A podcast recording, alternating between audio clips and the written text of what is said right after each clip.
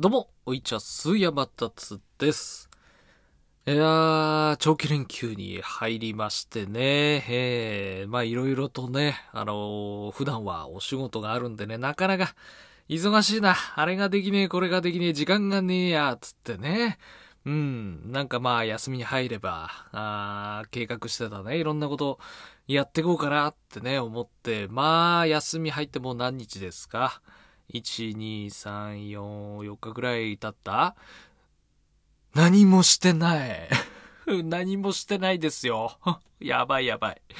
えー、まあ今日はね、あの、昨日ちょっとね、実家に、えー帰って、えー父ちゃんとね、しこたま酒を飲んだりとかね。うん。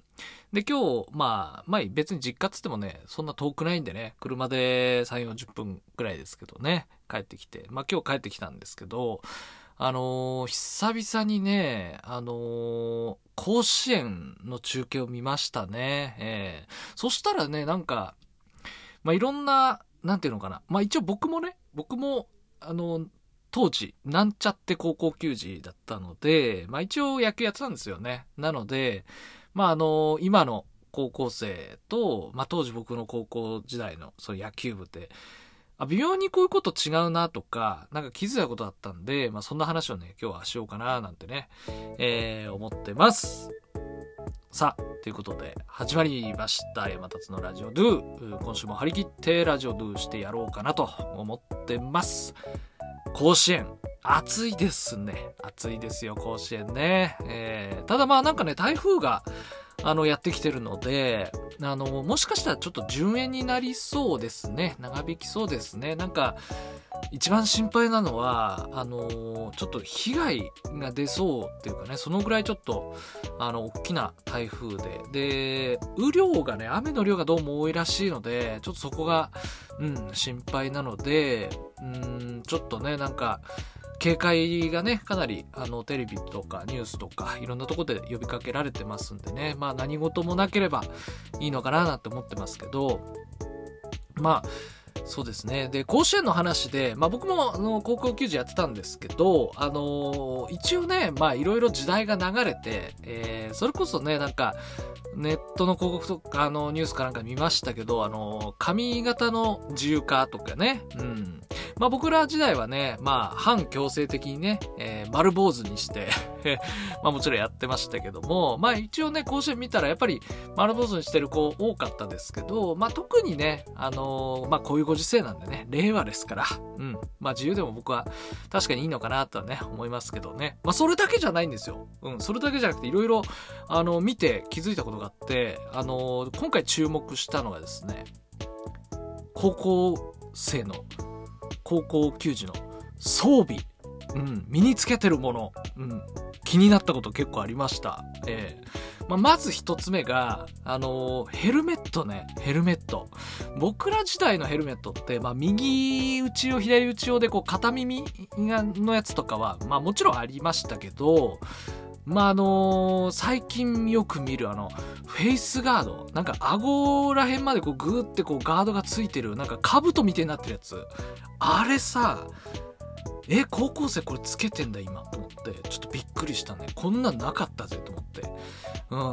まあ僕あんまりプロ野球も見ないんだけど、あのー巨人の、なんか丸選手とかがなんかつけてる、あの、兜みたいなのつけてるイメージありますけどね。なんとなくあれは、なんか強打者だけになんか許されたあの、ヘルメットな気がしますけどね。うん。なんか9番の、俊足の9番とかなんかあんまつけてないイメージありますけどね。なんか強打者のイメージあるな。うん。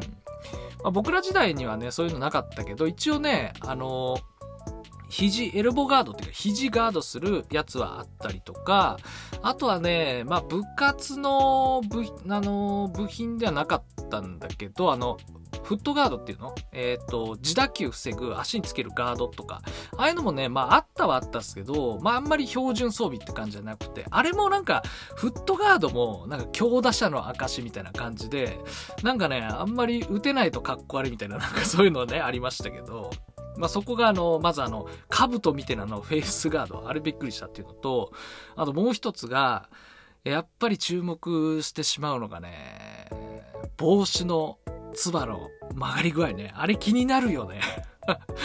僕ら時代はね、僕ら時代は、もうぐ、ぐの字にひん曲げてね、もうぎゅんぎゅんぎゅんに曲げた状態にするのが、まあ、粋とされてたというね。あれがまあ、かっこよかったと、あの、思い込んでたんですけど、まあ、今となってはね、まあ、どうなのかな、みたいな ところありますが、最近はやっぱりあんまり曲げてる子いないですよね。あの、ナチュラルに。とか、なんならもう曲げずに、もうまっつぐの、まっつぐのままのやつね。あの、メジャーリーグスタイルというか、うん、なんかあの、な、何ボーイっていうのは B、B ボーイっていうかなんか、ダンサーみたいな、ああいう帽子の被り方なんか帽子の感じっていうのかな。うん。まあ、ユニフォームと合うかっていうとね、なかなか微妙なところもしかしたらあるかもしれないけど、そういう子が、まあ、多かったなっていうのでね。うん。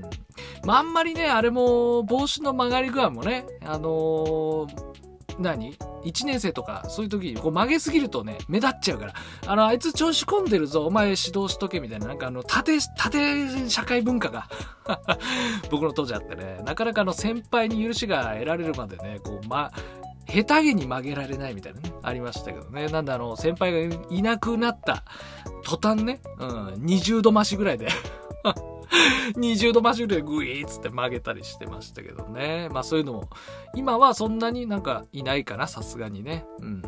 結構曲げてたね。なんか内側にこう食い込ませるようにギュンギュン曲げましたけどね。うん。恥ずかしかったわ。今思えば。うん。あとあの、帽子のその、つばの部分に何かこう、何て言うのあれ、モットーというかね、なんか必勝とか、うん、なんかそういうのを書くでしょ？そういうのは未だにあったみたいで、あるみたいで、なんかチラチラ見えてるのあったね。うん、僕は何て書いてたっけかな？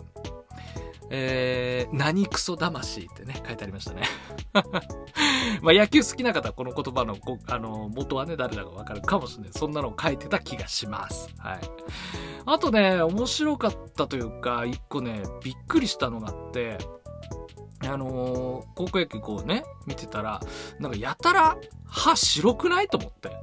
うん。なんか、なんかこのバッター歯白いよな、みたいな。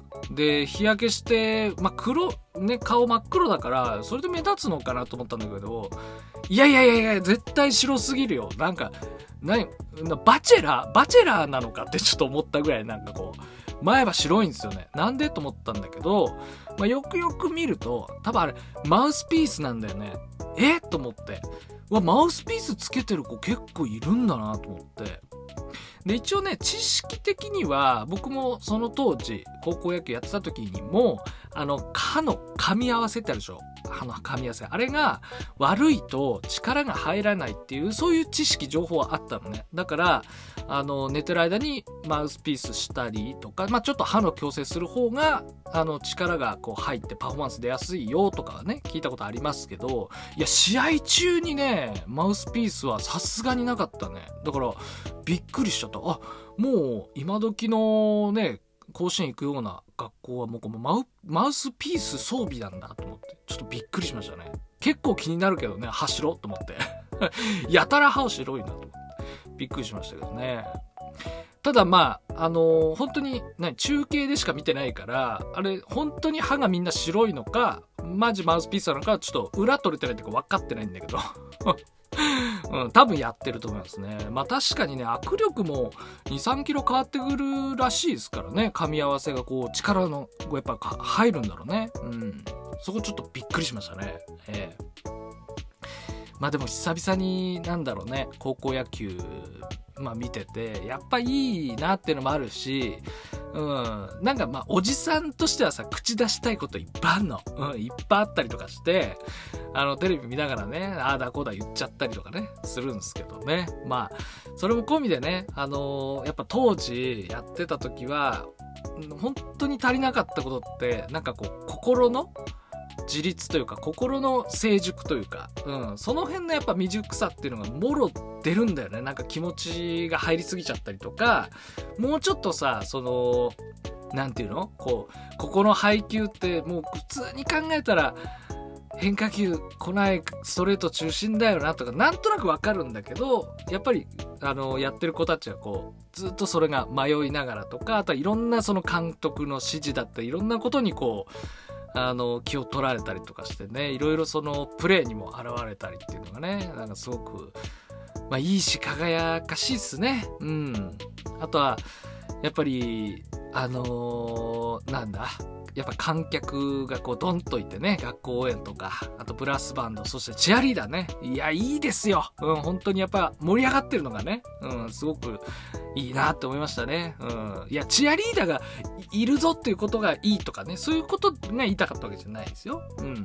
とにかくなんか盛り上がってんな、なんか青春だな、みたいなのが、ぐっときましたね。えーまあ、僕のね母校にはチアリーダーなかったんでねすごくあれモチベモチベ半減してると思うんだよね。うん。野球強くしたかったらチアリーダーを作ってくれって、まあちょっと思いましたけどね。いや、違う違う違う。そんな、なんか熱、熱弁、ちょっと熱くなってしまいましたからね。えー、違うんですよ。白い球を追いかけりゃいいんですよ。うん。まあ、久々にその実家帰ってね、あの、家族と喋ったり、うん、しこたま酒飲んだりね、うん、ゆっくりして過ごしてますよ。はい。そんなお休みの半ばの収録配信でございました。いやー、やばいよ。本当にやらなきゃいけない。やらなきゃいけないことたくさんだな。本当に。あー、いろいろ作ったりなんだりしないとマジで時間ないな。はい。ということで、山立頑張ります。皆さんもあの、お体など気をつけてくださいね。ということで、えー、今日は以上でおしまいです。また別の配信でお会いしましょう。ではでは、山立でした。